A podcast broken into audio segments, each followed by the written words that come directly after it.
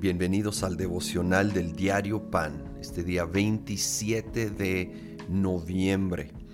Estamos continuando en el Evangelio de San Juan capítulo 19, la segunda parte de este capítulo ya está describiendo la crucifixión. Paso al versículo 25. Junto a la cruz de Jesús estaba su madre, la hermana de su madre, María, la esposa de Cleofas, y María Magdalena. Cuando Jesús vio a su madre y al lado el discípulo a quien él amaba, dijo a su madre, Mujer, ahí tienes a tu hijo. Luego dijo al discípulo, Ahí tienes a tu madre. Desde aquel momento ese discípulo la recibió en su casa. Increíble. Jesús está en la agonía de la cruz y todavía tiene este corazón de compasión, de detalle, detallista, para asegurar que eh, su madre María tuviera un lugar donde vivir, donde tener alguien que cuidara de ella. Y, y vemos ese corazón de Dios para nosotros, para cuidarnos en los detalles cotidianos. Y que Él busca que tengamos calor de hogar a veces es familia natural, pero a veces va a ser la familia de la fe.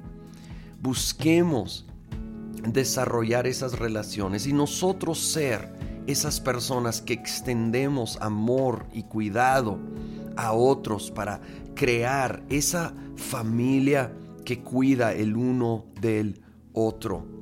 Sigo leyendo versículo 28. Después de esto, como Jesús sabía que ya todo había terminado, y para que se cumpliera la escritura, dijo, tengo sed. Había ahí una vasija llena de vinagre, así que empaparon una esponja en el vinagre, la pusieron en una caña y se la acercaron a la boca. Al probar Jesús el vinagre dijo, todo se ha cumplido. Luego inclinó la cabeza y entregó el Espíritu dice que para que se cumpliese la escritura, Jesús declaró, tengo sed. Sin duda sí tenía sed física natural, quien no en esa situación, pero esto era más que ello. Él estaba expresando sed del alma.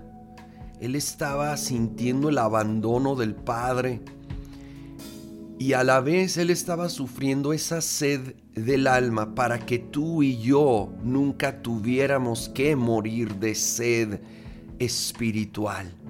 Él es nuestra fuente de agua viva, hecho posible por su sacrificio en la cruz. Así que hoy y todos los días acerquémonos a Él, a saciar nuestra alma con Él, con su palabra y su presencia, agua para nuestra alma en medio del desierto de la vida. No tenemos que sufrir ese tipo de sed, porque Él lo sufrió por nosotros y ahora provee para nosotros agua viva y dio su vida para saciar nuestras almas aquí en este mundo y para darnos salvación y la plenitud total que la verdad nunca experimentaremos en toda su plenitud aquí en la tierra hasta estar en la plenitud de su presencia delante de Él cuando partimos de esta tierra, de esta vida. Y eso nos debe de dar esperanza en los días más desérticos, más secos, más difíciles. Oh sí, así no va a terminar la cosa. Esto no es el final ni es lo último. Señor, gracias. Gracias por ir a la cruz. Gracias por dar tu vida por nosotros. Señor, gracias por sufrir. Sufrir la agonía de la cruz, del abandono, de la sed del Espíritu, para que ahora nosotros podemos beber del agua viva de tu palabra, de tu presencia Hoy mismo venimos delante de ti a saciarnos en tu presencia. Gracias que cuidas de los detalles cotidianos. Los rendimos a ti, confiando que tú tienes cuidado de nosotros, de cada detalle, de cada día, en el nombre de Cristo Jesús. Amén.